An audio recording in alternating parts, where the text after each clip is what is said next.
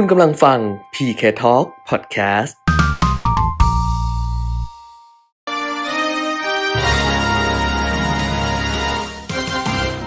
รายการเงินทองต้องรู้ โดยขวัญชนกวุฒิกุลและปิยมิตรยอดเมือง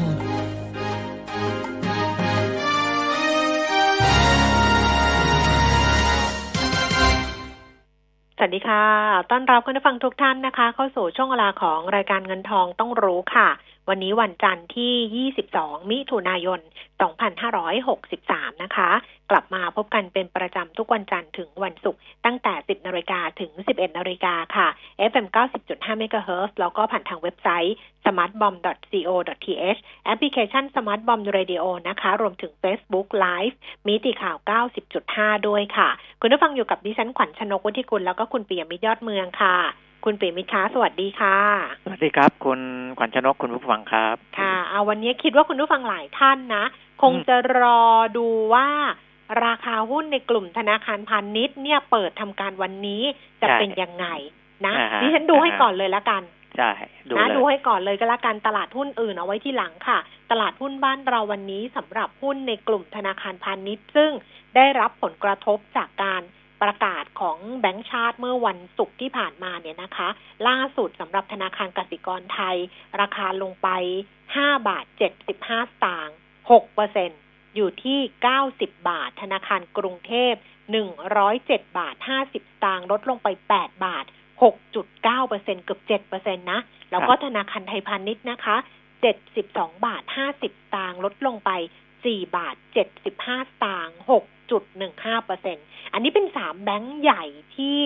เอ่อมีมูลค่าการซื้อขายสูงที่สุดติด3อันดับแรกด้วยนะคะ ส่วนอื่นๆก็เช่นทิสโก้นี่นะลงไป1บาท75สตางค์อยู่ที่71บาท75สตางค์2.38เปอร์เซ็นต์ทหารไทยลงไป5สตางค์ค่ะอยู่ที่1บาท5สตางค์4.55เปอร์เซ็นต์นะคะ KKP เกียรตินาคินลงไป4เปอร์เซ็นต์ค่ะ 1 บาท 75 สตางค์อยู่ที่ 42 บาท 25 สตางค์แบงก์กรุงไทยลงไป5เปอร์เซ็นต์นะคะ อยู่ที่ 10 บาท 20 สตางค์ลดลง 60 สตางค์ทุนธนชาติ TCAP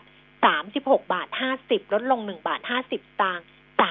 3.95เปอร์เซ็นคือวันเนี้ยมกอดคอกันไปเลยสำหรับหุ้นในกลุ่มธนาคารพาณิชย์ค่ะคุณใช่ปียมิตรแต่โชคดีที่หุ้นใหญ่ในกลุ่มพลังงานกับกลุ่ม ICT เนี่ยอ่าแข็งแกร่ง นะอืมวันนี้ไม่ว่าจะเป็นพวกปตท AOT ซึ่งเป็น Market Cap สูงในสองอันดับแรก ก็ราคาไม่ลไม่ไม่ลงนะครับ ก็ประคับประคองได้ Advance PTT EP ปตทสพเนี่ยก็ยังบวกได้นะค่ะก็เราก็เลยจะเห็นว่าดัชนีราคาหุ้นของตลาดหลักทรัพย์ลดลงไม่ได้เยอะเท่าไหร่นะครับเออทั้งขนั้นนาดที่ว่าหุ้นแบแบงงค์ลดค์ลงเยอะขนาดนี้นะเออเออนะคะใช่อ้าวเดี๋ยวเราจะกลับมาดูกันว่ามันเกิดอะไรขึ้นนะคะ กับกับ แต่ก็คิดว่าหลายคนคงติดตามแล้วล่ะเพียงแต่ว่าให้คุณปีมิตรไล่เรียงอีกครั้งหนึ่งก็แล้วกันครับว่าว่ามันเป็นยังไงที่มาที่ไปมันเป็นยังไงอ่าฮะแต่ว่าหลังจากดูข้อมูลก่อนไหมใช่ เดี๋ยวไปดูเรื่องของโควิด -19 ก่อนค่ะนะเพราะว่าอาองค์การอนามัยโลกเองก็บอกว่า อืมการที่มีผู้ติดเชื้อวันหนึ่งเป็นแสนเนี่ยยังดูไม่ดีนะอืมอืมนะวันก่อนก็แสนสามหมื่นคนนะครับสำหรับผู้ติดเชื้อก็ยัง ยังถือว่าสูงอยู่นะค่ะสูงสูงค่อนข้างเยอะด้วยแล้วนะคยรัอบดรวมก็ทะลุเก้าล้านไปแล้วใช่ไหมยอดรวมทะลุเก้าล้านเรียบร้อยเออนะทะลุเป็น9เก้าล้านสี่หมื่นหกพันกว่าคนแล้วสำหรับผู้ติดเชื้อสะสมนะค่ะก็เพิ่งเพิ่งทะลุสดสดๆร้อนๆด้วยนะอืมหลังจากที่เพิ่มมาแสนสามหมื่นคนเนี่ยนะครับ แล้วก็ผู้ที่เสียชีวิตสะสมก็เกือบเกือบสี่แสนเจ็ดหมื่นคนละ สี่แสนหกหมื่นเก้าพันหกร้อยสี่นะครับอ่าตอนนี้สี่แสนเจ็ดแล้วเสียล่าสุดนะสี่แสนเจ็ดหมื่นเจ็ดร้อยกว่าแล้ว เนี่ย ก็จะเห็นว่าก็จะเสียชีวิตเพิ่มขึ้นวันหนึ่งวันก่อนก็สามพันกว่าคนทั้งโลกนะอืมก็ก็อาจจะไม่ได้อัตราเร่งอาจจะไม่ได้สูงมาก แต่ก็ค่ะยังมีผู้เสียชีวิตค่ะ แล้วก็ประเทศบราซิลนะครับ อย่างที่บอกเลยนะโอ้ว่าแรงมาก พอเขาขึ้นอันดับสองแล้วนี่อืมจะรักษาตำแหน่งนี้ยาวนานแล้วอืมนะไม่มีใครจะแซงเขาได้แล้ว เพราะว่าผู้ติดเชื้อสะสมนี่ทะลุล้านไปแล้วอืมนะครับหนึ่งล้านแปดหมื่นกว่าคนนะก็อ่าถือว่าเป็นอ่าอันดับสองที่รองจากสหรัฐแต่ว่าติดเชื้อนี่น้อยกว่าสหรัฐเกินครึ่งนะสหรัฐสองล้านสามแสนกว่านะครับ แต่ผู้เสียชีวิตเนี่ยทะลุห้าหมื่นไปแล้วบราซิลค่ะนะครับห้าหมื่นหกร้อยห้าสิบเก้าคน ในขณะที่อันดับสามสำหรับผู้เสียชีวิตนะอ่าสำหรับผู้ติดเชื้อเนี่ยอ่าอันนั้นผมไม่เรียงอันดับจากผู้ติดเชื้อละเรามาดูอันดับของผู้เสียชีวิตนะครับ อันดับหนึ่งสหรัฐอเมริกาแสนสองหมื่นสองพันบราซิลห้าหมื่นอังกฤษสี่หมื่นสองพันอิตาลีสามหมื่นสี่พันฝรั่งเศสสองหมื่นเก้าพันสเปนสองหมื่นแปดพัน แล้วก็เม็กซิโกสองหมื่นหนึ่งพันนะครับ อันนี้คือเจ็ดประเทศที่มีผู้เสียชีวิตเกินสองหมื่นคนนะโดยที่เม็กซิโกก็ยังเสียชีวิตเพิ่มขึ้นเป็นพันนะครับ เป็นพันคนนะก็ยังเอ่อดูไม่ดีนักนะครับสำหรับการระบาดของโควิด -19 ซึ่งจริงๆเออพอตัวเลขมันติดเชื้อกันขนาดนี้เนี่ยเก้าอืมล้านแล้วเนี่ยอืมันควรจะแผ่วลงได้แล้วนะอืม เออแต่มันไม่ควรแผ่วจะเลแผ่ยวลนะงมันไม่แผ่วเลยนะใช่ไหมใช่ ดูแล้วมันไม่แผ่วเลย แล้วก็อาจจะอาจจะมีอัตราที่เพิ่มขึ้นต่อเนื่องคือสิบล้านนี่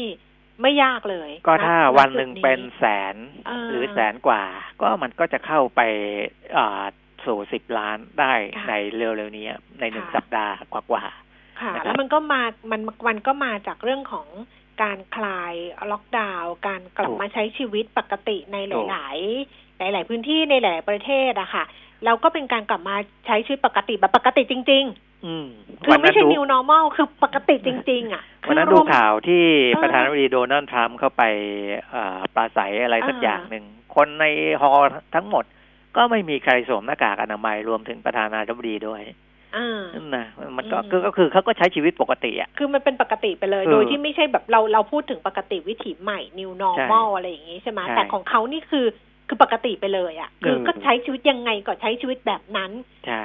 มันก็ธรรมดาอยู่แล้วที่การอืมติดเชื้อเนี่ยนะซึ่งมันยังอยู่ไงเชื้อโรคมันยังอยู่อะไวรัสถูกมันยังอยู่ มันก็แพร่ไปได้เนี่ยนะคะ เนี่ยคือทำให้ของเราก็ต้องมาคิดไอ้เรื่องของ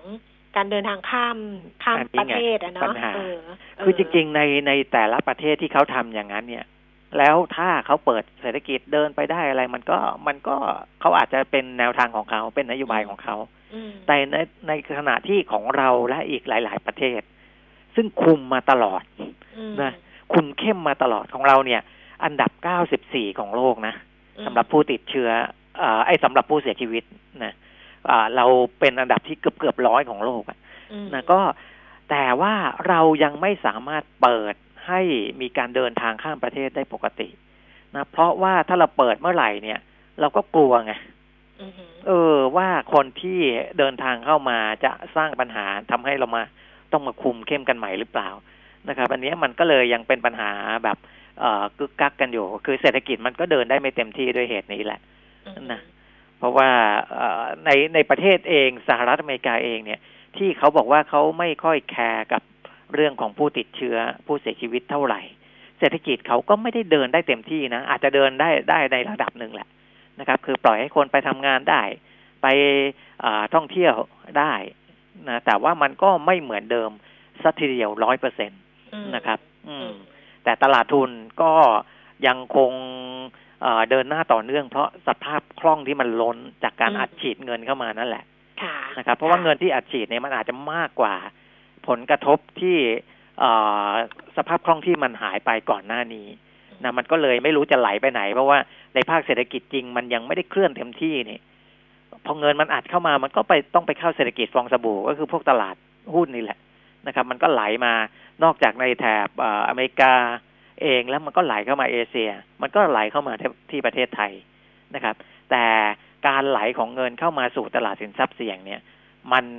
ยังมีความเสี่ยงอยู่ ตรงที่ว่าถ้ามันเกิดอะไรขึ้นมาอีกเนี่ย มันก็มีโอกาสที่จะไหลกลับได้เหมือนกัน นะครับค่ะอะค่ะอ่าเพราะฉะนั้นเราดูข้อมูลกันนะคะ อันนี้เป็นการอัปเดตสถานการณ์โควิด ซึ่งจริง ๆ แล้วก็เป็นเรื่องเป็นภาพใหญ่อะแต่ของบ้านเราเองอย่างที่บอกว่าเดี๋ยวมีเรื่องของแบงก์ชาตินะคะ ที่จะต้องติดตามกัน ดาวโจนส์เมื่อวันศุกร์ที่ผ่านมาลดลงไป 208.0.8เปอร์เซ็นต์ NASDAQ เพิ่มขึ้น 3.0.03เปอร์เซ็นต์ S&P 500 ลดลง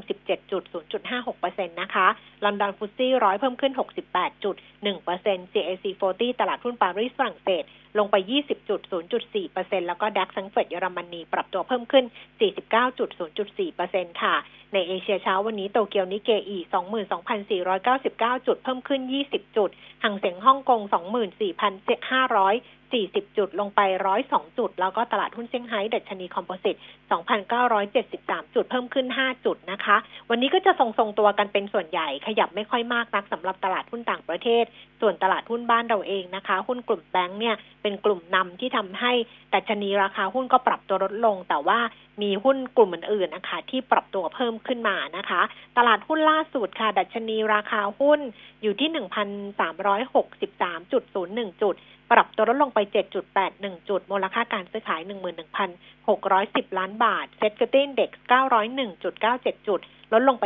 5.70 จุด 0.63เปอร์เซ็นมูลค่าการซื้อขาย7,690 ล้านบาทนะคะ ไปดูหุ้นที่มีมูลค่าการซื้อขายสูงที่สุด 10 อันดับค่ะ อันดับที่1เป็นหุ้นของ K-Bank 90 บาท 50สตางค์ลดลง 5 บาท 25สตางค์5.48%ธนาคารกรุงเทพ 108 บาท 50สตางค์ลดลง 7 บาท 6.06%ธนาคารไทยพาณิชย์ค่ะ 73 บาท ลดลง 4 บาท 25สตางค์5.50%ปตทสพนะคะ 96 บาท เพิ่มขึ้น 50สตางค์แบม 25 บาท ลดลง 50 สตางค์ค่ะทิสโก้ 72 บาท ลดลง 1 บาท 50 สตางค์ CPO 68 บาท 75 ลงไป 25 สตางค์ STA 29 บาท ปรับตัวเพิ่มขึ้น 75 สตางค์แล้วก็อันดับที่ 10 นะคะอันดับที่ 9 เป็น KTC ราคา 30 บาท 75 สตางค์ลดลง 1 บาท อันดับที่ 10 เป็นหุ้นของทหารไทย 1 บาท 5 สตางค์ลดลงไป 5 สตางค์ค่ะ อัตราแลกเปลี่ยนเช้าวันนี้นะคะ ดอลลาร์บาท 30 บาท 97 สตางค์ต่อดอลลาร์สหรัฐค่ะ ราคาทองคำขยับขึ้น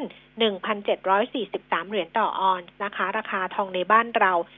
25,600 25,700 อันนี้ขึ้นมาจากเมื่อวันศุกร์อะ คือเสาร์ก็ขึ้นแล้วก็วันนี้ขึ้นอีกเนี่ย ถ้าเทียบกับวันศุกร์คือขึ้นมาบาทละ300บาทนะ ถ้าเทียบกับวันเสาร์ก็คือขึ้นมาบาทละ150บาทค่ะ ราคาน้ำมันขยับขึ้นนะคะเบรนท์42เหรียญ45เซนต์ขึ้นมา26เซนต์เวสต์เท็กซัส39เหรียญ94เซนต่อบาร์เรลเพิ่มขึ้นมา52เซนต์ค่ะ ดูไบ41เหรียญ38เซนขึ้นมาเหรียญกับ2เซนค่ะ ราคาน้ำมันก็ขยับขึ้นมาโอ้ช่วงนี้ขึ้นเร็วเหมือนกันนะนั่นแหเพละราะว่าตั้งแต่วันที่12มิถุนาย นนะซึ่งตอนนั้นเนี่ย ถ้าถ้าพูดถึงลงไปต่ำในรอบนี้นะก็ตั้งแต่ 12 มิถุนายนก็ค่อยๆ ขยับขึ้นมาอืมเรื่อยๆ เออ ก็อ่าเป็นการสอดรับแล้วก็ไปพูดถึงดีมานนั่นแหละ นะว่าการเปิดอ่ากิจกรรมทางเศรษฐกิจส่งผลนะแล้วก็อืมอีกส่วนหนึ่งเรื่องของซัพพลายอืมนะครับ ก็คุมประเทศผู้ผลิตน้ำมันก็ยังคงลดอ่ากำลังการผลิตตามที่ได้คุยกันไว้นะค่ะครับนะค่ะก็อะ จะเห็นว่าจริงๆในเชิงของข้อมูลก็ยังไปสอดรับเรื่องที่มองว่าเศรษฐกิจจะฟื้นอยู่นะครับ แต่ในแง่ของตลาดพันธบัตรของสหรัฐเองเนี่ยเอ่ออัตราผลตอบแทนพันธบัตรที่เป็นระยะยาวนะสิบปีก็ยังลดต่ำลงจากวันที่เอ่อถ้าเราเห็นตั้งแต่ 8 มิถุนายนเนี่ย 0.88เปอร์เซ็นก็ตอนนี้เหลือ 0.70เปอร์เซ็นตนะครับ ก็มีลงบ้างขึ้นบ้าง แต่ว่าทิศทางก็ยังเป็นขาลงนะครับ แสดงว่า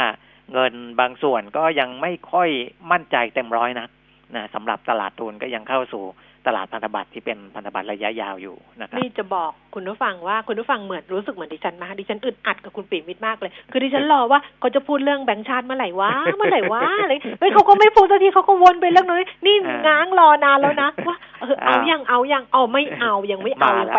ยังไปตลาดพันธบัตรอยู่นะอ้าวเรื่องนนี้ที่เป็นเรื่องไล่เรีคืยองอ่าต้องไล่นะเลียงแบบนี้เออไล่เลียงว่าตั้งแต่ค่ำวันวันศุศุกกร์ ร์ที่อือฮึสิบเก้ามิถุนายนครับมันมีประกาศของธนาคารแห่งประเทศไทยออกมานะคะ ประกาศที่ว่านี่เดี๋ยวเอาทีละเรื่องนะอ่าประกาศที่ว่าเนี่ยแบงค์ชาติเขาใช้เขาใช้คำประมาณว่า เออเป็นการอะไรอะเหมือนกับเพิ่มความแข็งแกร่ง คือเพิ่มความแข็งแกร่งให้กับระบบเงินกองทุนของธนาคาร ระบบธนาคารพาณิชย์ เพื่อเพิ่มความแข็งแกร่งให้ให้เงินกองทุนของธนาคารพาณิชย์เนี่ย แบงก์ชาติก็เลยขอให้ธนาคารพาณิชย์เนี่ย งดสองเรื่องก็คือหนึ่งก็คืองดเรื่องของการจ่ายปันผลระหว่างการสำหรับเอ่อผลการดำเนินงานปี 2563 และขอให้ธนาคารพาณิชย์ งดการซื้อหุ้นคืน คือ treasury stock เนี่ยนะคะอืมซื้อหุ้นคืนเพื่อรักษาระดับราคาหุ้นนะเวลาหุ้นมันตกลงไปอะไรอย่างเงี้ยก็จะมีกลไก treasury stock ที่เข้ามาประคองราคา แบงก์ชาติบอกว่าเพื่อให้ธนาคารพาณิชย์เนี่ยรักษาระดับเงินกองทุนให้เข้มแข็ง และรองรับการทำการดำเนินธุรกิจได้อย่างต่อเนื่องภายใต้ภาวะโควิด -19 ซึ่งไม่รู้ว่ามันจะจบยังไง มันมีความไม่แน่นอนสูงอะไรประมาณเนี้ยแต่นี่ครัคำบถามที่มีเข้ามาคุณเบมิตรก่อนอืมที่จะมีการประกาศฉบับที่สองในวันเสาร์ที่20นะอืมโอ้เนี่ยคนก็ส่งเข้ามาในไลน์แอดเราเต็มหมดเลยว่าแบงก์ชาติเนี่ย มีอำนาจเหรอ ทำได้เหรอเออกับการที่จะสั่งไม่ให้แบงก์เขาให้ไม่ให้แบงก์เขาจ่ายปันผลแบบเนี้ยครับอืมนะก็เอ่อจริงๆหน้าที่หนึ่งของธนาคารแห่งประเทศไทยก็คือ ดูแลความมั่นคงของระบบสถาบันการเงินอืมนะซึ่งถ้าพูดถึงอำนาจหน้าที่เนี่ยเขาก็เอ่อมีอำนาจหน้าที่ที่จะทำอยู่แล้วอืมนะแล้วดูภาษาที่เขาใช้เนี่ยอืมถึงจะใช้คำว่าขอให้นะอืมไม่ได้ขอความร่วมมือนะอืม ขอให้ซึ่งก็เหมือนกับเป็นการสั่งนั่นแหละอืมนะครับ ก็สามารถทำได้แต่เอ่อถามว่าถ้าเอ่อสถาบันการเงินจะไม่ทำตามที่แบงก์ชาติขอทำได้ไหม อันนี้ต้องไปดูกันนะก็ต้องไปว่ากันอาจจะมีปัญหาในเรื่องข้อกฎหมาย แต่เชื่อว่าไม่มีแบงก์ไหนที่จะไม่ทำตามที่แบงก์ชาติขอใช่นะครับเออใช่เพราะว่าอ่า มันจริง ๆ มันก็เอ่อไม่ได้ คือคือไม่ไม่รู้จะไปขัดขืนทำไมอะอืมมันมันก็ไม่ได้มีอะไรดีขึ้น กับอืมการที่จะไปขัดขืนกับสิ่งที่ธนาคารแห่งประเทศไทยเขาขออืมนะครับ ซึ่งถ้ายิ่งดูจากอ่าคำชี้แจงเพิ่มเพิ่มเติม ฉบับที่สองฉบับเมื่อที่วันสองเมื่อเช้าวันที่ยี่สิบมิถุนายน อ่า วันอืมเขาออกมาเมื่อวันเสาร์ใช่ไหมใช่วันเสาร์อ่าเมื่อวันเสาร์ที่ยี่สิบค่ะเรื่องทปทไขข้อข้องใจอืมทำไมขอให้ธนาคารพาณิชย์งดจ่ายเงินปันผลระหว่างการ และงดซื้อหุ้นคืนอืมนะฮะอันนี้ก็จะเข้าใจได้นะครับ ว่าสิ่งที่แบงก์ชาติกำลังทำอะไร นะอันนี้เข้าใจเขาก่อนนะว่าเขาทำอะไร แต่ว่าสิ่งที่แบงก์ชาติทำจะช้าเกินไปจะเอ่อจะถูกต้องไม่ถูกต้องมีประสิทธิภาพแค่ไหน เดี๋ยวไปว่ากันอีกทีนะครับ แต่สิ่งที่แบงก์ชาติทำเนี่ย ชัดเจนนะฮะคือแบงก์ชาติขอให้งดจ่ายเงินปันผลกับงดซื้อหุ้นคืนเนี่ย ไม่ไม่ได้ขอเอ่อลอยๆนะครับอืมแต่ควบคู่มากับการขอให้ธนาคารพาณิชย์เนี่ย จัดทำแผนบริหารจัดการเงินกองทุนใหม่อืมอืมนะมันคู่กันมาสองต้องตัวโฟกนะ ต้องโฟกัสตรงนี้ด้วยนะเออ ไม่ใช่โฟกัส เฉพาะตรงที่บอกว่างดสองเรื่องนั้นอย่างเดียว ถูกเออนะครับ เพราะว่าแบงก์ชาติบอกว่าเอ่อไอ้เงินกองทุนเนี่ย มันจะเป็นภูมิคุ้มกันของระบบสถาบันการเงินนะฮะเป็นการชนรองรับผลกระทบ ที่เกิดขึ้นจากวิกฤตต่างๆ เนี่ยไอ้ถ้าวิกฤตปัจจุบันก็คือโควิดนี่แหละอืมและรองรับความไม่แน่นอนที่จะเกิดขึ้นในอนาคตด้วยค่ะนะครับ ซึ่งการรักษาเงินกองทุนหรือว่าการวางแผนบริหารจัดการเงินกองทุนเนี่ย ก็จะทำให้แบงก์ต่างๆ เนี่ยสามารถที่จะพิจารณาเรื่องของการปล่อยสินเชื่อได้ด้วย นะครับอืมซึ่งการที่เขาไปห้ามไม่ให้จ่ายเงินออกไปก่อนในช่วงนี้ที่เป็นระหว่างการเนี่ยนะ ถ้าเงินกองทุนมีเยอะ แบงก์ก็จะสามารถปล่อยสินเชื่อได้เยอะนะฮะถ้าเงินกองทุนมีน้อย ความสามารถในการปล่อยสินเชื่อก็น้อยทำไมถึงต้องให้แบงก์เนี่ยมีความสามารถในการปล่อยสินเชื่อได้เยอะ เพราะว่าก่อนหน้านั้นจริง ๆ ก็คือวันที่19มิถุนายนวันศุกร์นั่นแหละอืม แบงก์ชาติมีหนังสือเวียนอืมถึงสถาบันการเงินทุกแห่งค่ะรวมทั้งสถาบันการเงินเฉพาะกิจค่ะและบริษัทที่ประกอบธุรกิจบัตรเครดิตที่ไม่ใช่สถาบันการเงินนะฮะรวมทั้งบริษัทที่ประกอบธุรกิจสินเชื่อส่วนบุคคลภายใต้กำกับที่ไม่ใช่สถาบันการเงินทุกแห่ง หนังสือเวียนตัวเนี้ยเป็นหนังสือเวียนที่บอกว่าด้วยมาตรการการให้ความช่วยเหลือลูกหนี้รายย่อยเพิ่มเติม ในช่วงสถานการณ์การระบาดของโควิด -19 ระยะที่สองนะครับ อันนี้คือเขามองไปตรงนั้นแล้วนะอืมว่าอ่าเป็นการออกมาตรการระยะที่สองเพื่อที่จะช่วยเหลือลูกหนี้รายย่อย ซึ่งมันก็จะไปเกี่ยวข้องกับการอ่าผ่อนปรนใช่เพดานดอกเบี้ยอ่าที่เราคุยไปแล้วคือเราคุยให้ฟังเออที่คุณแก้รายมการไปไปแล้วเนี่แล้ยวเออบอกว่าเดี๋ยววันเนี้ยแบงก์ชาติก็จะแถลงเนี่ยนะคะ มีทั้งเออลดดอกเบี้ยของใช่บัตรเครดิตเนี่ย จาก 18เปอร์เซ็นเหลือ 16เปอร์เซ็นอ่ามีมีอะไรอย่างเงี้ยเยอะแยะไปหมดเลยใช่ซึ่งอันเนี้ยเป็นการช่วยลูกหนี้ในช่วงของถูกโควิด -19 แล้วมันก็กระทบกับแบงก์นะ เพราะมันคือถูกรายได้ของแบงก์ที่หายไปถูกไหมอ่าอืและมีการขยายวงเงินบัตรเครดิตให้สินเชื่อเพิ่มเติมอะไรต่างๆ พวกเนี้ย พวกเนี้ยการที่จะทำมาตรการเหล่านี้ได้เนี่ยจำเป็นต้องมีเงินกองทุนที่เข้มแข็งอืมนะ อันเนี้ยคือเหตุผลที่หนึ่ง ที่ค่ะแบงค์ชาติบอกว่าทำไมต้องคุม คือยังไม่ให้จ่ายเงินออกไปกับเรื่องที่อ่าอาจจะรอได้มอย่างเช่นเงินปันผลระหว่างการเนี่ยทำไมถึงรอได้ เพราะว่าเขามีเงินปันผลประจำปีที่เขาจ่ายปกติอยู่แล้วไงเก็เอาไปทบกันก็ได้เออก็ถึงเวลาที่เกิดว่าเงินถูกกองทุนมันเข้มแข็งแข็งแกร่งใช่ไหมถูกแล้วมันสะสมไว้เงินปันผลมันจ่ายเมื่อไหร่ก็ได้ อ่านะอืมมันรอได้ เพราะฉะนั้นเนี่ยมันก็รักษาไว้ก่อนเพื่ออืมเอากองทุนตรงเนี้ย ไปใช้กับการกระตุ้นเศรษฐกิจนะผ่านในเรื่องของการผ่อนปลนสินเชื่อผ่อนอะไรพวกนี้นะครับ อันนี้เหตุผลที่หนึ่งนะครับ เหตุผลที่สองก็คือว่าอ่าในมาตรการเหล่านี้เนี่ย แบงก์ชาติของไทยเราเนี่ยไม่ใช่เป็นแบงก์แรกที่ทำนะอืมเขามีใช่กราฟิกออกมาเลยนะ ใช่ใช่แบงค์ชาติก็ทำกราฟิกเลยว่าเออไม่ใช่ประเทศไทยประเทศเดียวนะที่ทำเออเออนะ มีหลายหลายๆ ประเทศที่ใช้มาตรการนี้และกองทุนการเงินระหว่างประเทศหรือว่า IMF อืมก็ออกแถลงการเลยนะอืมสนับสนุนการงดจ่ายเงินปันผล และซื้อหุ้นคืนในช่วงนี้ด้วยนะอืมเออ IMF ซึ่งเป็นเอ่อสถาบันกลางที่เขาดูแลระบบสถาบันการเงินทั่วโลกเนี่ยนะครับ ก็สนับสนุนนะครับ อย่างที่ในกราฟิกก็จะบอกว่ายุโรปอืมแนะไม่ให้จ่ายเงินปันผลและไม่ให้ซื้อซื้อหุ้นคืน ซื้อหุ้นคืนเหมือนกัน จนถึงอืมเดือนตุลาคม 2563ะใช้คำว่าแนะนะแนะค่ะเสนอแนะนั่นแหละนะครับ อังกฤษห้ามเลยนะฮะยุโรปเนี่ยแนะอังกฤษเนี่ยห้ามไม่ให้จ่ายเงินปันผล และไม่ให้ซื้อหุ้นคืนนะครับ ออสเตรเลียขอให้ดูผล stress test ก่อนอืมนะครับ ก่อนที่สถาบันการเงินจะพิจารณาเรื่องของการจ่ายเงินปันผลนะอันนี้ก็คือไปผูกโยงกับโควิด -19 ค่ะว่ามันจะมีการระบาดรอบสองหรือเปล่านะครับ แคนาดาห้ามฮะอืม ห้ามเพิ่มจำนวนเงินที่สามารถจ่ายเงินปันผลได้ คือจ่ายได้ แต่ว่าไม่ให้จ่ายเอ่อมากกว่าความสามารถที่จะจ่ายได้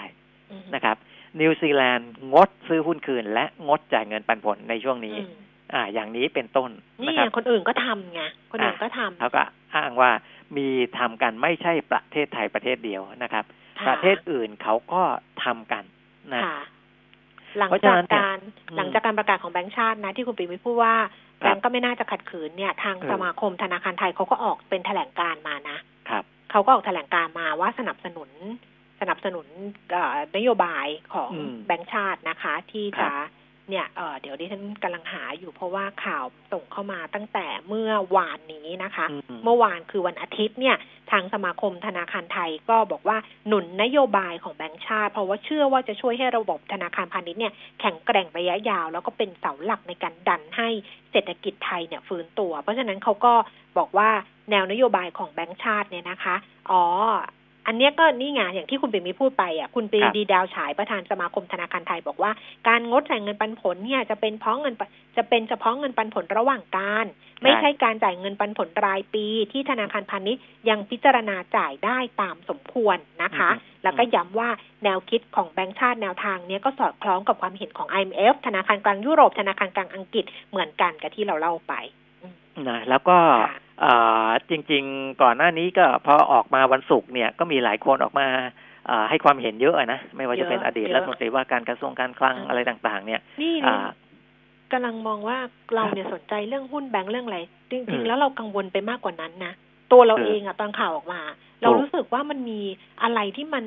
กระทบฐานะธนาคารพาณิชย์อย่างมีนัยสำคัญหรือเปล่าใช่วะเอถูอกมันจะมี NPL หนี้เสียที่อืมมันทำให้ เพราะว่าช่วงที่ผ่านมาโควิด -19 เนี่ย SME ก็ไม่รอด ใช่ไหมคะเอ่อถูกประชาชนรายย่อยที่เป็นลูกหนี้ก็ไม่รอดเออเพราะฉะนั้นเนี่ยหนี้เสียมันกำลังคุกคามจนกระทั่งทำให้แบงก์ชาติต้องตัดสินใจให้แบงก์พาณิชย์เหมือนตุนกระสุนน่ะเก็บเอาอ่าเงินเอาไว้ก่อนหรือเปล่า เราไม่ได้มองในแง่ของราคาหุ้นมองว่าแบงก์ชาติทำได้ไม่ได้ทำไมอย่างนี้ผู้ถือหุ้นก็เดือดร้อนสิไม่ได้เงินปันผลนี่เราถูกมองว่าเฮ้ยเศรษฐกิจของประเทศเนี่ยมันแย่กว่าที่คิดหรือเปล่าแบงค์ชาติถึงต้องทำแบบนี้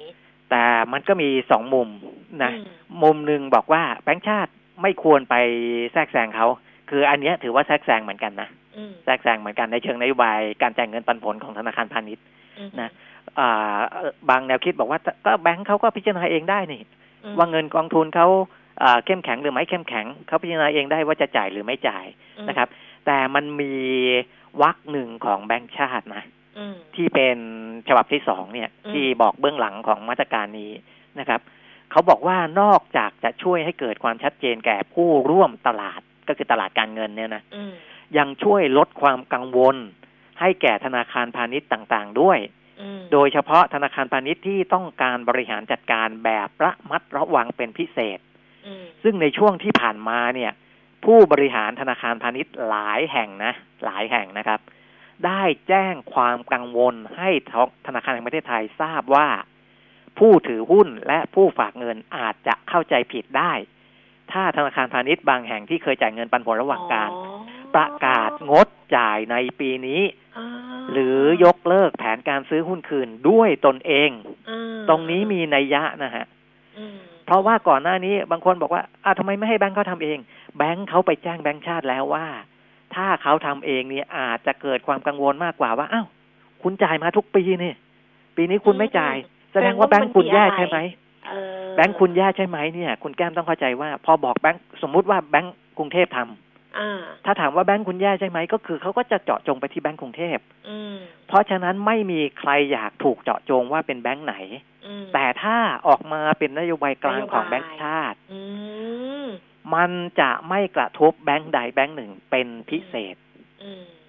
เข้าใจใช่ไหมฮะ เข้าใจเข้าใจเออแล้วแบผงลค์กเขาระทบก็จะมันจะเกลี่ยไปทั้งหมดเลย ใช่แล้วแบงค์เขาก็จะสบายใจว่าเออนี่มันเป็นเรื่องของนโยบายที่แบงค์ชาติขอความร่วมถูกมือมานะ หรือถูกอะไรมานะ แล้วเขาก็บริหารจัดการเงินกองทุนของเขาเนี่ยได้มีประสิทธิภาพถูกมากขึ้น โดยไม่ต้องกังวลว่าผู้ถือหุ้นเนี่ยจะมาด่าหรือว่าหลังจากนั้นเออจะมีเสียงวิพากษ์วิจารณ์ว่าไอ้แบงค์นี้ไม่ไหวแล้วนะ มันแย่แล้วนะ มันใช่ส่ออาการแล้วนะแบบใช่นี้เออใช่เข้าใจเข้าใจ นี่แหละเออนะฮะเนี่ยเขาก็บอกชัดไงคือจริงอืมๆพอพอพอไอ้ตัวเขาเรียกตัวที่ประกาศสองหรือเปล่าอ่าเป็นข่าวอะนะข่าวตัวที่สองเอ่อที่ตามมาก็บอกชัดถึงเบื้องหลังเบื้องลึกทั้งหมดอะไม่ได้มีอะไรซับซ้อนนะครับ อ่าก็เหตุผลมันก็ประมาณนี้นะอืมแล้วก็จริง ๆ ผมก็มองไปถึงเรื่องของค่าเงินด้วยอืมนะว่าจริง ๆ แบงก์ชาติเองก็อาจจะอยากส่งสัญญาณว่าเอ่อไม่อยากให้ค่าเงินบาทเรามันแข็งเกินไปนะเพราะที่ผ่านมาในระยะสั้นมันแข็งเร็วไงมอย่างที่เราบอกว่าเอ่อรูเปียอินโดอันดับหนึ่งของเราอันดับสองอืมนะครับ การที่ส่งสัญญาณว่า เอ่อให้ แบงก์พาณิชย์ทำแบบนี้มันก็น่าจะมีผลกับค่าเงินบ้าง แต่วันนี้อาจจะไม่ได้มีผลเท่าไหร่นะอือหือเพราะค่าเงินบาทของเราเองก็เอ่อรู้สึกก็ยังยังยังมีความแข็งแกร่งในตัวของมันอยู่ นั่นแสดงว่า ไอ้เรื่องของมาตรการที่แบงก์ชาติทำกับระบบสถาบันการเงินนี้ ไม่ได้ไปสั่นสะเทือนความเชื่อมั่นของบรรดาต่างชาติเขาเท่าไหร่นะเพราะเขาเพราะว่าน่าจะที่เข้าอื่ใจนที่อื่นเขาก็ทำไงเออเขาที่อื่นเขาก็ทำเพราะที่เพราะไม่งั้นเนี่ยอื่ ถ้ามันเขไปก็ทสั่นสะเทือนเนี่ยมันควรจะมีผลกับค่าเงินบ้างำเออนะมันมันควรจะมีผลกับค่าเงินบาทด้วย เพราะว่าต่างประเทศอาจจะคุ้นเคยอยู่แล้วว่าอ๋อที่ไหนก็ทำกันในช่วงที่มันมีสถานการณ์แบบโควิดอืม -19 อะไรประมาณนี้นะคะอืมนี่นะดิฉันดัดโพสต์เรื่องเนี้ยนะสองรอบคือเออโพสต์ใน Facebook ส่วนตัวเนี่ยครั้งหนึ่งครับว่าเฮ้ยดิฉันก็จะต้องตั้งการ์ดอะ คือดิฉันก็รู้สึกว่าแบงค์ชาติเขามาแบบตั้งการ์ดอะเราก็ให้ครับแบงค์พาณิชย์ตั้งการ์ดเพราะฉะนั้นครับเราเนี่ยในส่วนตัวเราเองใช่ปะเราก็ต้องล้อตามเขาไปคุณเปรมิตรเราก็ครับต้องตั้งการ์ดสูงนิดนึง เราก็ต้องดำรงสินทรัพย์สภาพคล่องของเราเนี่ยครับให้มันเพียงพอเนี่ยให้มันมากขึ้น เพราะเราเรายังไม่รู้เลยมันจะจบตรงไหนแล้วยอดคนติดเชื้อมันเก้าล้านจะไปสิบล้านอยู่แล้วแบบเนี้ยนะอ่าฮะคุณวีระเนี่ยก็มาเมนคอมเมนต์ใน Facebook ดิฉันว่าดิฉันอ่านให้ฟังสั้นๆนะเอออันเนี้ยดิฉันเปิด public คุณวีระอ่าฮะฟังอยู่หรือเปล่าไม่รู้จะด่าดิฉันไม่ได้ เพราะว่า status เนี่ยดิฉันเปิด public เพราะฉะนั้นคุณวีระมาคอมเมนต์เนี่ยมันเป็น public เพราะฉะนั้นดิถือฉันว่าก็สาถือว่ามารถเป็นความเห็นสาธารณะใช่เพราะฉะนั้นเออดิฉันก็สามารถที่จะเอามาอ่านเพราะว่ามันอยู่ใน Facebook ดิฉันดิดิฉันไม่ได้อ่านจาก Facebook คนอื่นเออคุณวีระบอกว่าแบงค์ชาติ proactive มากรอบนี้อืมแต่ที่เหลือยังงมอยู่กับเยียวยาฟื้นฟูกระตุ้นวนไปบนวนมาบ้าบอคอแตกอืม จบเพราะฉะนั้นเนี่ยก็เหมือนกับว่าการที่แบงค์ชาติทำอย่างเนี้ย proactive คืออ่าดักไว้ก่อนเลย แล้วก็อืมแบบใช่ไหมให้มันสบายใจ ว่าอ่าฮะเฮ้ยอย่างน้อยที่สุดเนี่ยมันมีกันชนที่มันจะถูกที่มันจะอ่ากันอะไรไว้ได้แบบเออนี้นะคะ ก็อันเนี้ยค่ะจริง ๆ เชื่อมโยงไปกับเรื่องที่เขาเขาช่วยเหลือลูกหนี้เนี่ยนะค่ะซึ่งวันก่อนแม้จะเล่าไปแล้วละแต่ว่าค่ะอ่าดูจากหนังสือเวียนเนี่ยนะเพื่อเพื่อให้เห็นแนวทางชัดเจนมากขึ้นว่า แบงก์ชาติเขาให้แนวทางยังไงกับพวกสถาบันการเงินนะครับ ในเรื่องของลูกหนี้การช่วยเหลือลูกหนี้เนี่ย ให้บรรเทาภาระหนี้ของลูกหนี้เพื่อให้กลับมาชำระหนี้ได้เมื่อสถานการณ์คลี่คลายลงนะและไม่ให้ลูกหนี้มีภาระหนี้เพิ่มขึ้น เกินสมควรนะครับเพราะฉะนั้นในระหว่างนี้สิ่งที่ให้ธนาให้ให้สถาบันการเงินทำก็คือว่า อย่าไปอ่าทำให้ลูกหนี้แต่ละรายเนี่ย มีภาระจนกระทั่งที่ว่าเมื่อสถานการณ์คลี่คลายลงแล้ว ไม่สามารถกลับมาชำระหนี้ได้อืมนะครับ แล้วก็ให้เขายังยังสามารถดำเนินอ่าชีวิตต่อไปได้ เช่นอะไรบ้างนะครับเอ่อให้ลูกหนี้เข้าร่วมมาตรการต่างๆ ในการที่จะอ่าปรับความเสี่ยงกับความสามารถในการชำระหนี้ของตนเองให้เหมาะสมกับ ลูกหนี้แต่ละรายได้นะครับอ่าแล้วก็มันมีอันหนึ่งให้ชะลอการยึดทรัพย์ด้วยนะอืมเฮ้ยอันนี้ให้สำคัญให้ชะลอการยึดทรัพย์เลยออออไม่ว่าจะเป็นที่อยู่อาศัยหรือยานพาหนะที่เออลูกหนี้ใช้สร้างรายได้มอย่าไปยึดเขาอืถึงแม้ว่าจะสามเดือนสี่เดือน คือคือจริง ๆ รถอะ ปกติเอ่อสองสามเดือนใช่ไหมสามเดือนไฟแนนซ์มายึดละเออเอออันนี้ให้ชะลอการยึดทรัพย์มนะครับ สำหรับลูกหนี้ที่มีพฤติกรรมการชำระหนี้ดีมาตลอด คือก่อนหน้านี้ดีค่ะเพิ่งมาแย่ช่วงเนี้ย ช่วงโควิดค่ะโควิดอย่างนี้อย่าไปยึดเขาอืมนะครับ และให้ลูกหนี้ยังมีที่อยู่อาศัยค่ะมียานพาหนะค่ะไว้สร้างรายได้ อันนี้ค่ะแบงค์ชาติสั่งมาเลยเออนะเอออย่างนี้เป็นต้นนะครับ แล้วก็ยังมีอีกหลายเรื่องนะ ซึ่งอืมซึ่งเอ่อความยาวในไอ้หนังสือเวียนเนี่ย โอ้จำนวนหลายหลายหน้านะสิบกว่าหน้า นะครับ ซึ่งในสิบกว่าหน้านั้นเนี่ย มันก็สะท้อนอยู่แล้วว่า แบงค์แบงค์พาณิชย์เนี่ย จะต้องยอมที่จะเอ่อมีสถานะการเงินที่อาจจะแย่ลง คือต้องเสียรายได้หนึ่งเออคือต้องเสียรายได้ไปถูสอกงคือจะต้องถูกยอมรับหนี้เสียเพิ่มขึ้นถูกพอหนี้เสียมันเพิ่มขึ้น มันก็จะมีผลกับการดำรงเงินกองทุนที่มันต้องเพิ่มขึ้นถูกไปด้วย เพราะฉะนั้นเนี่ยเพื่อให้มัน balance กันก็ต้องรักษาระดับเงินกองทุนไว้ให้มัน ดูไปในแนวโน้มอนาคตแล้วว่า NPL มันเพิ่มขึ้นนะ มันต้องยอมรับตรงนี้ แล้วก็มันจะผ่านไปด้วยกันทั้งแบงค์ผ่านทั้งตัวแบงค์เองตัวฐานะของแบงค์แล้วก็ตัวของลูกหนี้ด้วยนะคะใช่ใช่อันนี้เป็นช่วงเวลาที่ผู้ถือหุ้นแบงค์พาณิชย์ต้องเสียสละค่ะคุณผู้ฟังอืมเนี่ยคุณผู้ฟังถามมาบอกว่าข่าวแบงค์งดจ่ายปันผลมีผลกับกองทุนที่จ่ายปันผลด้วยไหมครับ เป็นการงดจ่ายปันผลระหว่างการในปี ผลการดำเนินงานปี2563 ถ้าเป็นการจ่ายเงินปันผลปกติแบบแบบปีละครั้งอย่างเงี้ยอืมอืมก็ยังสามารถจ่ายได้ถ้าพิจารณาจากเงินกองทุนของตัวเองแล้วว่ามัน มันเหมาะสม เพราะฉะนั้นเนี่ยมันก็จะไม่ได้กระทบกับกองทุนที่เข้าไปลงทุนถูกต้องไหมคะถูกนะคะ อีกท่านหนึ่งก็ใจร้อนมากเลยบอกประกาศทปทเนี่ยถ้ามี L LTF ที่ครบกำหนดจะขายไปเลยหรือว่าจะยังไงดี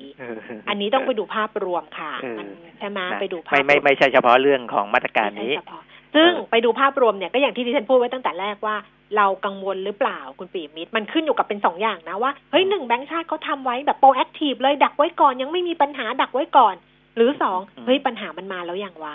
อ่าฮะเอออันเนี้ยแล้วแต่คุณถ้าเกิดว่าปัญเราคิดว่าปัญหามันเกิดแล้วแบงค์ชาติก็เลยทำเพราะว่าเดี๋ยวปัญหามันจะมากกว่านี้หรืออะไรอย่างเงี้ย อันนี้มันก็จะส่งผลในอนาคตว่า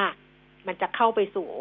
อะไรบ้าง มันใช่เป็นสองอย่างอะ ซึ่งเราไม่รู้อะว่า ณตอนเนี้ยแต่ ถ้าดูจากอ่าการตอบสนองในตลาดทุนเนี่ย จะเห็นว่าหุ้นแบงค์ที่คุณแก้มรายงานต้นชั่วโมงเลยเนี่ยนะดีดกลับ ว่าเออดีดกลับหมดแล้วอืมดีดดีดกกลัลับบหมดแล้วอืมนะนั่นก็แสดงว่าอ่ามีความเข้าใจอืมกันไปในวงกว้างแล้วล่ะ ก็ดิฉันนะก็เขียนใน Facebook Fanpage นะ เรื่องเนี้ยเออว่าอีกอย่างหนึ่งที่แบงค์ชาติทำแล้วดิฉันรู้สึกว่าเออเขาเลือกเวลาเหมาะก็คือเอาวันศุกร์ใช่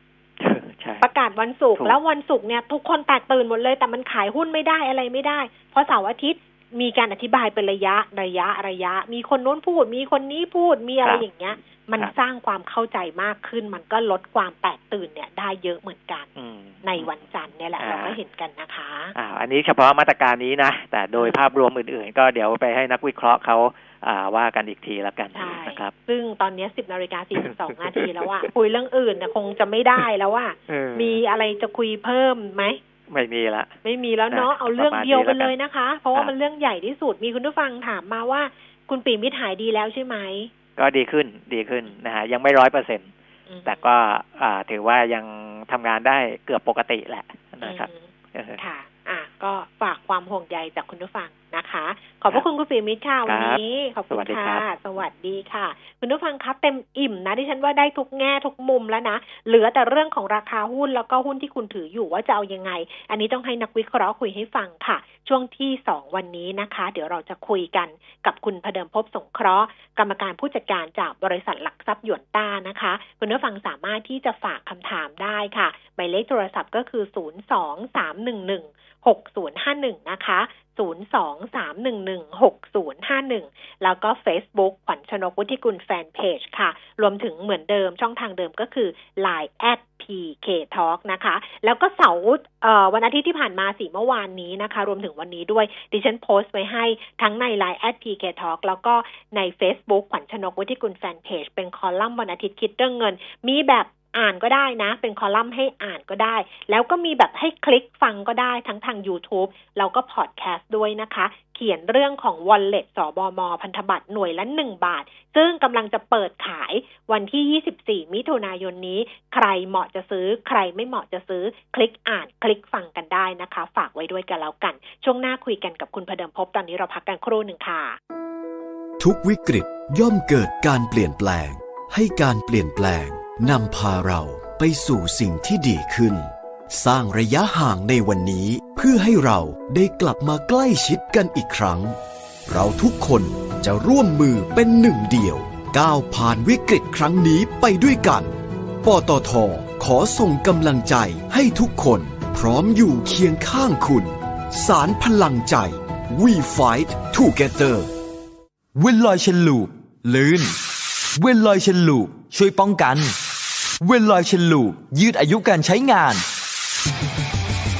สเปรย์น้ำมันฉีดโซ่คุณภาพสูง เวนลอย chain lube กระป๋องสีฟ้า ด้วยคุณสมบัติแทรกซึมลึกถึงก้านและข้อต่อ ช่วยให้ทนแรงดึง และแรงกระชากได้อย่างดีเยี่ยม ยืดอายุการใช้งาน ป้องกันสนิมและฝุ่น ช่วยหล่อลื่นได้ทั้ง สายคลัตช์สายคันเร่ง สายเบรก โซ่มอเตอร์ไซค์และจักรยาน โซ่ในโรงงานลวดโลหะ สายพานลำเลียง สเปรย์น้ำมันฉีดโซ่เวนลอย chain lube มีจำหน่ายแล้วที่เดอะมอลล์ทุกสาขา และศูนย์บริการเวนลอยทั่วประเทศสเปรย์น้ำมันฉีดโซ่เวนลอย chain lube เวนลอย ลื่นเหลือล้น ทนเหลือหลาย วิเคราะห์ทุกสถานการณ์ในแวดวงเศรษฐกิจ รับคมความคิด ติดอาวุธ เพิ่มกลยุทธ์ให้ธุรกิจของคุณ กับ CEO นักการตลาด และนักกลยุทธ์ในรายการ รับคมธุรกิจทุกวันจันทร์ถึงศุกร์เวลาบ่าย2โมงถึงบ่าย3โมงโดย ดรนงนาถหานวิไลและนัดบุญยศิริยานนท์ฟังสดๆทางมิติข่าว 90.5 Smart News มิติข่าว 90.5 สะท้อนทุกเรียมมุมของความจริง สนับสนุนโดย น้ำมันเครื่องเวนลอย ลื่นเหลือล้น ทนเหลือหลาย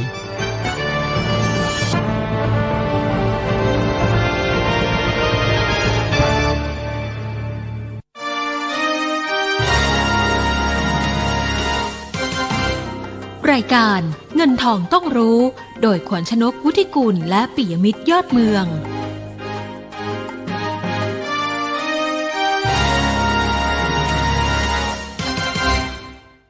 สิบนาฬิกาสี่สิบหกนาทีนะคะ ช่วงที่สองของเงินทองต้องรู้ค่ะ เดี๋ยววันนี้เราคุยกันกับคุณพเดิมภพสงเคราะห์กรรมการผู้จัดการจากบริษัทหลักทรัพย์ยวนต้านะคะ คุณผู้ฟังที่จะเพิ่มเติมคำถามอย่างเงียบค่ะ โทรมาเลย 0 2 3 1 1 6 0 5 1 นะคะ Facebook ขวัญชนกวิทยกุลแฟนเพจแล้วก็ Line แอด PK Talk ได้ทั้ง 3 ช่องทางเลยนะคะ คุณพเดิมภพปรสายเรียบร้อยแล้วค่ะ คุณพเดิมภพคะสวัสดีค่ะ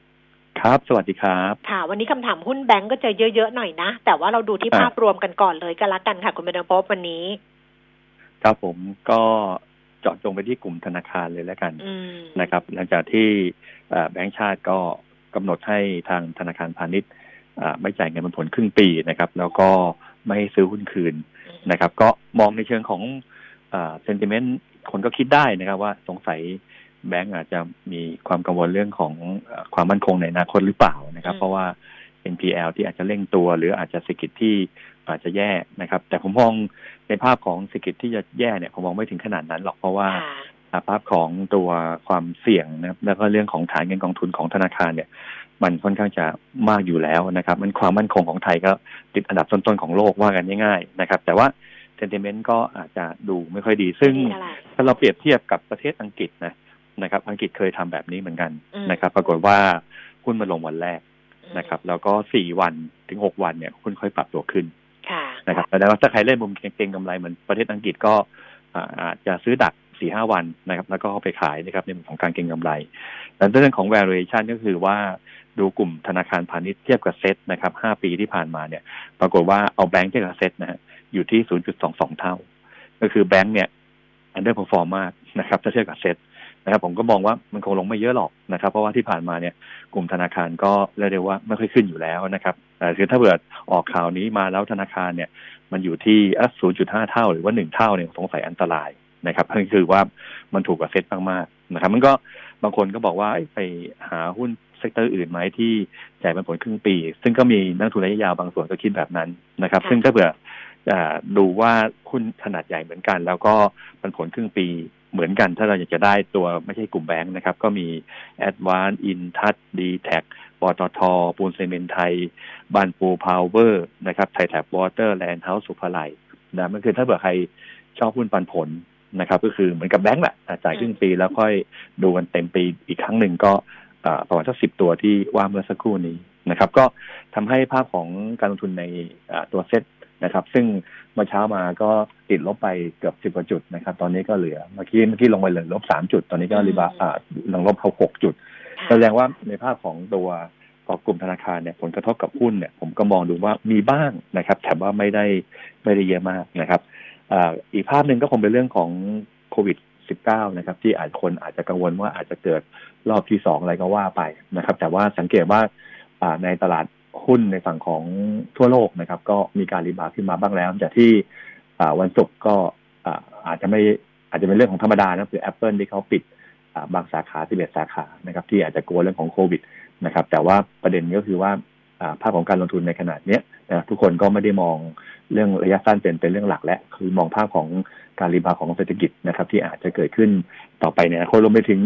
ถ้าสังเกตตอนนี้ในภาพของสินค้าโภคภัณฑ์นะครับ โดยเฉพาะน้ำมันเนี่ย ทุกคนเล่นข่าวว่าอาจจะมีทะลุตรง 40 เหรียญต่อบาร์เรลนะครับอย่างเวสต์เท็กซัสเนี่ยไม่เคยผ่าน 40สักทีหนึ่งล่าสุดตอนนี้คือ 39.94ค่ะความหมายคือ demand เริ่มเพิ่มขึ้นนะครับ ทั้ง forecast ของ EIA IEA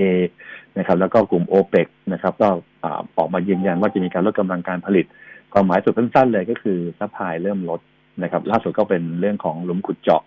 น้ำมันในอเมริกานะครับน้ำมันทั้งน้ำมันและแก๊สเนี่ยก็ทำ new low เป็นประวัติการณ์นะฮะอืมก็ทำให้ภาพของ supply ที่หายไป demand ที่เพิ่มขึ้น ก็คิดว่าในส่วนของราคาน้ำมัน แล้วก็สินค้าโภคภัณฑ์อื่นๆ น่าจะปรับตัวขึ้นได้ดี ซึ่งสังเกตที่เริ่มเห็นชัดก็คือค่าระวางเรือนะครับค่ะอ่าค่าระวางเรือเนี่ยมันจะมีทั้งตัวใหญ่แล้วก็ตัวเล็กเออเรือกองเรือขนาดใหญ่แล้วก็เรือเรือขนาดเล็กปรากฏว่าตอนนี้เรือขนาดใหญ่เนี่ยปรับตัวขึ้น ซึ่งเรือขนาดใหญ่ส่วนใหญ่ก็คือขนน้ำมันนั่นเองนะครับงั้นถ้าเกิดเรามองเฮ้ย ขนาดเอ่อค่าระวังเรือของของอาการขนน้ำมันเนี่ยเพิ่มขึ้นเลย ก็แสดงว่ามันอ่าเกิดขึ้นจริงแล้วในเรื่องของการขนส่งอ่าน้ำมันที่เกิดขึ้นนะครับ ก็เลยมองภาพอ่าหุ้นขนาดใหญ่เนี่ยมันเวทด้วยพลังงานแล้วก็ตัวธนาคาร ธนาคารลงนะครับ แต่ว่าพลังงานขึ้นนะครับ มันก็เลยปรับตัวขึ้นได้นะครับ ในเรื่องของการลงทุนแต่ว่าณวันนี้อ่าสิ่งที่อาจจะเป็นประเด็นก็คือเรื่องของแรงขายต่างประเทศนะครับบางคนเห็นตัวเลขก็ตกใจวันศุกร์ขายไป 4,000 กว่าล้านนะครับ เป็นการน้ำหนักปัดน้ำหนักเอ่อตัว FTSE นะครับมากกว่านะครับ ก็เชื่อว่าวันนี้น่าจะน่าจะไม่ได้ขายถึงขนาดนั้นนะครับ แต่บางส่วนก็ไม่ค่อยเชื่อเรื่องของการ rebound เท่าไหร่นะครับ เรื่องของโควิดนะก็เลยไปซื้อตัวทองเหมือนกันแล้วล่าสุดทองก็ทองก็เรียกว่าก็ทะลุขึ้นมาเออทองก็ขึ้นนะครับอ่าซึ่งก่อนหน้านี้ก็ทองไซด์เวย์ตอนนี้ก็ทะลุขึ้นมานะครับเพราะวันบทวิเคราะห์ของโ l ม m นแซกก็บอกว่าเอ๊ะอาจจะเห็นราคาทอง 12 เดือนข้างหน้าคือ 2,000 เหรียญต่อทอยออนมแต่ตอนเนี้ยนะอันนี้คือนี่คือ 12 เดือนข้างหน้านะอืม6เดือนก็พันเก้าสามอืมเดือนก็พันแปดนะครับ ก็ลองดูว่าเฮ้ยพอเริ่มปรับขึ้นเดี๋ยวเดี๋ยวพีคหรือเปล่านะฮะเป็นกันทุกครั้งเลยนะฮะแต่ว่าถ้าดูขนาดนี้คือความไม่ปลอดภัยของของโลกนะครับ โดยเฉพาะโควิดสิบเก้าก็อาจจะเป็นไปได้ที่ราคาทองอาจจะปรับขึ้นนะครับ ก็คิดว่าถ้าเกิดเล่นทองก็คงต้องดูอ่าอ่านิดหนึ่งในเรื่องของอ่าตัวแนวต้านใหญ่ซึ่งไม่เคยผ่านนะครับ ที่ แถวแถวพันเจ็ดร้อยห้าสิบตอนนี้ก็พันเจ็ดร้อยห้าสิบพอดีนะครับ ก็อ่าอาจจะถ้าทะลุขึ้นไปแสดงว่า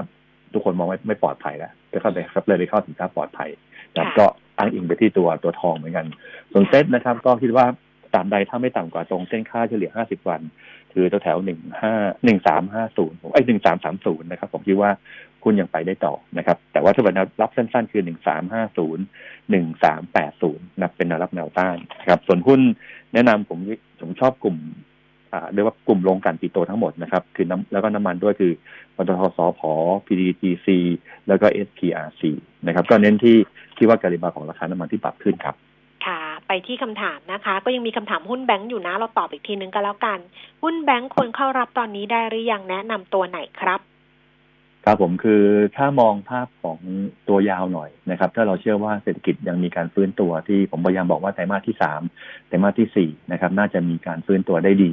นะครับแล้วปกติคือราคาหุ้นกลุ่มแบงก์ที่ลงมาขนาดนี้ แล้วก็สี่ห้าวัน ถ้าเราเทียบกับตัวอังกฤษเนี่ยผมคิดว่าน่าจะมีการรีบาวด์นะครับนั้นก็อาจจะเร็วไปถ้าเกิดจะซื้อแบบเก็งกำไรค่ะ นะครับ แต่ถ้าอ่าอ่าไม่ช้าถ้าเป็นนักทุนระยะยาวนิดหนึ่งนะครับ ก็คงเป็นแบงก์ใหญ่นะครับ BBL SCB แล้วก็ KBank นะครับค่ะ BBL ตอนนี้ลงยอดนิดนึงนะครับแถวร้อยสี่ร้อยห้านะครับ ตรงนั้นจะเป็นแนวรับนะครับ แล้วก็ KBank นะครับ ก็ลงมาที่แถวแถวแปดสิบหกถึงแปดสิบห้าบาทนะครับ ก็ตรงนั้นจะเป็นแนวรับนะครับ ส่วน SCB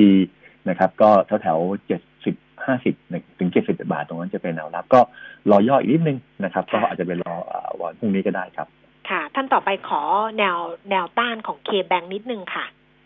ครับผมก็เมื่อกี้บอกแนวรับวันนี้ก็ถามแนวต้านนะครับแนวถ้าต้านรีบาวด์แนวนะต้านติดอยู่นะครับแต่ก็ติดไปแล้วนะครับ ก็ rebound ขึ้นไปตรงจุดต่ำสุดของวันศุกร์อะฮะนะครับแถวๆอ่าเก้าสิบห้าบาทนะครับ ตรงนั้นจะเป็นแนวต้านครับ ค่ะ แล้วก็ทิสโก้กับ KKP นะคะ ถามว่าแบงก์งดปันผลแบบนี้ควรจะซื้อลงทุนต่อ ต่อดีไหมคะทิสโก้ KKP ครับนะคะ คือถ้าพูดคำว่าซื้อต่อลงทุนดีไหมอืมก็ใช่ฮะคืออมลงทุนเพื่อรับเงินปันผลนะครับผมคิดว่าราคาขนาดนี้นะครับ ลงมาเนี่ยเหมาะสมแล้วนะครับกับเรื่องของการรับเงินปันผลนะครับ แต่ถ้าซื้อเก็งกำไรนะครับ จะเป็นตัวทิสโก้มากกว่าเพราะทิสโก้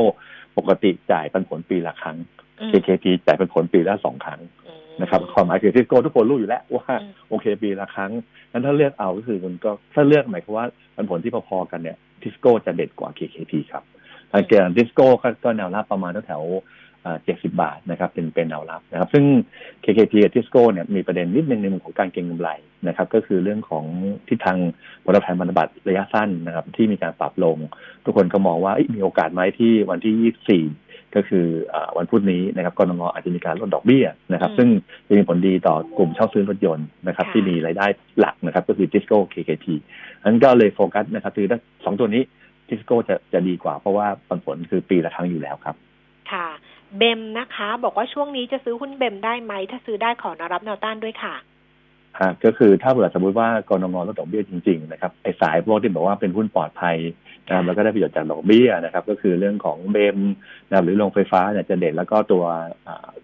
เช่าซื้อรถยนต์นะครับ ซึ่งซึ่งก็มองมองแบบนั้นนะครับ ก็เลยคิดว่าถ้าจะมุมของผมมองเป็นเทรดดิ้งมากกว่านะ เพราะตอนนี้ผมก็เชื่อว่าเศรษฐกิจมันจะมีการฟื้นตัวมากกว่าที่คิดว่าจะชะลอตัวที่ของสองสามสองสามไตรมาสข้างหน้านะครับนั้นก็เบมก็เป็นการซื้อเพื่อเก่งกับข่าวที่ว่าเหมือนกับ KKP แล้วทิสโก้นะครับก็แนวรับประมาณแถว9บาท50 ถึง9บาท60 นะครับ จะเป็นแนวรับแล้วก็แนวต้านอยู่ที่ 10 10บาท30ตรงนั้นจะเป็นแนวต้าน ก็เป็นการเทรดแบบไซด์เวย์มากกว่าครับ ค่ะ CPO มีสองคำถามนะคะคำถามแรกบอกว่าราคานี้ถ้าซื้อแล้วถือลงทุนเกิน5ปีได้ไหม หรือรอให้ราคาลงกว่านี้ อีกท่านหนึ่งขอแนวรับแนวต้าน CPO ค่ะ ก็คือ5ปีผมมองว่าแพงไปนิดนึงนะครับ ก็คือตอนราคาหุ้นเพราะเพราะถ้าเกิดจะต้องซื้อถือ5ปีขึ้นไปต้องหาหุ้น DPE ต่ำกว่าสักสิบกว่าเท่าที่ลงมาคือสิบสี่สิบห้าเท่าอะไรเงี้ยแต่ว่า CPO ค่อนข้างจะ PE แพงนิดนึงนะครับ ส่วนเด็นที่สองคือมุมของการเก็งกำไรนะครับ ก็คือในเรื่องของอเรื่องของการบริโภคในประเทศนะครับจะสังเกตว่าตอนเนี้ยการบริโภคในประเทศที่ดีแล้วเริ่มดีน้อยลงใช้คำว่าดีน้อยลงนะครับ ก็คือหุ้นที่เกี่ยวข้องกับการบริโภคสินค้าอุปโภคบริโภค ก็คือแล้วก็สินค้าประเภทที่ไม่คงทนนั้น CPO ส่วนใหญ่คือขายขายสินค้าไม่คงทนนะตัวที่คนเริ่มจับตามองคือสินค้าคงทนมากกว่าคือแย่ แล้วกำลังจะฟื้นตัวนะครับนั่นก็คือว่า ไอ CPO เนี่ยผมบอกว่ามันดีดีไปแล้วนะครับ แล้วก็ราคาก็เหมาะสมไปแล้ว ในเชิงของโมเมนตัมผมก็เลยเฉยๆกับหุ้นตัว CPO มากกว่านะครับนั่นก็ประเด็นก็คือว่าเดี๋ยวสิ้นเดือนก็คืออ่าสิ้นเดือนนี้นะครับจะมีการประกาศตัวเลขการบริโภค ซึ่งผมก็มองว่ามันน่าจะชะลอตัวนะครับนั่นก็เลยถ้าอยากจะซื้อ CPO จริงๆ รอย่อ แล้วเทคนิคเนี่ยเกิดสัญญาเรียกว่า double top นะครับคือจุดสูงสุดขึ้นไปแถวๆ74 75เนี่ยสองครั้งแล้วไม่ไม่ผ่านนะแล้วก็ลงมาย่อมาที่อ่า ตอนนี้คือ66 18 75ถ้าหลุดตรง68บาทนี่เทคนิคคือเป็นขาลงเลยนะนะครับ อาจจะลงมาถึง64บาทนะครับ ก็ตอบคำถามคือว่าณวันนี้ณเวลานี้คือซื้อเร็วไปนิดนึงถ้าเป็นการลงทุนระยะระยะกลางระยะยาวครับ ค่ะ CPF ค่ะ แนวรับแนวต้านค่ะ ครับผมตอนนี้มุม CPF ก็คือประเด็นในเรื่องของไก่สดแช่แข็งแหละนะครับ เพราะว่าเดี๋ยววันนี้จะมีการประกาศตัวเลขการส่งออกของประเทศไทยนะครับ ซึ่งทุกคนโฟกัสอยู่สองกลุ่ม กลุ่มหนึ่งก็คือในเรื่องของอิเล็กทรอนิกส์จะมี rebound หรือไม่และกลุ่มไก่สดแช่แข็ง ซึ่งเคยดีแล้วเริ่มโตน้อยลงช่วงของเดือนเมษาพฤษภาจะดีต่อหรือไม่ ซึ่งก็ประมาณการกันว่าน่าจะดีขึ้นนะครับก็เลยมองว่าณจุดนี้ CPF เนี่ยเหมาะทั้งเก็งสั้นแล้วก็เก็งระยะกลาง นะครับ ก็มองภาพก็คือว่าวันนี้นะครับทรงๆอยู่นะครับ ถ้าลงมาที่เส้น 10 วันนะครับ 31 บาทนะครับ 50 ตรงนั้นโดยประมาณนะครับ น่าสนใจนะครับ แล้วก็มีโอกาส rebound ขึ้นไปที่ ผมมองค่อนข้างไกลนะครับ36ถึง37 ตรงนั้นจะเป็นแนวต้านครับ อืม K-Bank เออไปแล้ว TOP ค่ะไทยออยล์แนวรับแนวต้านค่ะอ่าก็ชอบพอๆกับตัว GC อ่า SPRC นะครับ ก็อยู่ในกลุ่มเดียวกันนะครับ แล้วก็เทคนิคเหมือนกันทั้งทั้งหมดนะครับ ก็คือว่าราคาเพิ่งจะเกิดอาการที่ว่าอ่า ซื้อสั้นๆนะครับ เพราะว่าราคาหุ้นสามารถเคยลงไปต่ำกว่าเส้น 50 วัน ตอนนี้ก็ rebound ขึ้นมาเหนือกว่าเส้น 10 25 แล้วก็ 75 แล้วก็ 50 วันด้วย ถ้ายืนได้ตรง 45 บาท 50 ตอนนี้ 46.25 นะครับ ผมมองว่ามีโอกาสในการปรับตัวขึ้นไปเส้น 200 วันนะครับ 51 บาท 50 ตรงนั้นจะเป็นแนวต้าน ก็เป็น sector ที่ค่อนข้างชอบในช่วงของอสัปดาห์นี้ครับ ค่ะ Workpoint ค่ะ Work แนวรับแนวต้านค่ะ ครับผมก็มองประเด็นเรื่องของกลุ่มบันเทิงและกลุ่ม media นะครับ ผมคิดว่าจะเริ่ม turnaround ขึ้นมาดีดีขึ้นนะครับ เพราะส่วนหนึ่งก็คือต้นทุนลดลงนะสังเกตว่าเวิร์กพอยต์นี่เอาหนังเก่ามาฉายหมดเลยนะครับแต่ปรากฏว่าไอตัวไอตัวโฆษณาก็เข้ามาได้ ถึงถ้าเอาโฆษณาไม่เพิ่มมาแล้วแต่เนี่ยอัตรากำไรของทางกลุ่มพวกนี้จะเพิ่มขึ้นในไตรมาสที่สองนะครับ ผมก็เลยว่ากลุ่มสื่อกลุ่มบันเทิงนะครับ ผมก็คิดว่าน่าสนใจนะครับราคาหุ้นมันจะวัดบุดป้ายขึ้นไปตอนนี้ลงมาย่อแล้วนะครับ ลงมาที่ 11 บาท 40 นะครับ ตรงนี้เลยแนวรับนะครับ แนวต้านอาจจะขึ้นไปถึงเส้น 200 วันนะครับ 13 บาท 50โอ้ไกลเหมือนกันนะครับ หรือว่าไฮเดิมแล้วกัน เอาแค่ไฮเดิมที่เคยเล่นไปก่อนหน้านี้ 12 บาท 60 เป็นแนวต้านครับ ค่ะ วันนี้ขอบพระคุณวันเดิมพบนะคะ ขอบคุณครับ สวัสดีครับ สวัสดีค่ะ คุณผู้ฟังคะคำถามเหลือมิ้นท์กับ BLA เดี๋ยวพรุ่งนี้ค่อยมาต่อกันกันละกันนะคะ วันนี้เวลาหมดแล้วดิฉันต้องลาไปก่อน เจอกันพรุ่งนี้ สวัสดีค่ะ